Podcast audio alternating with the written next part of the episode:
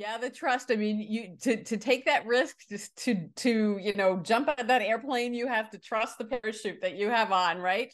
And so there's at some point you build your self-awareness, you build your clarity, and then when it comes to taking action, that's when you need to have trust. And that's one of the things that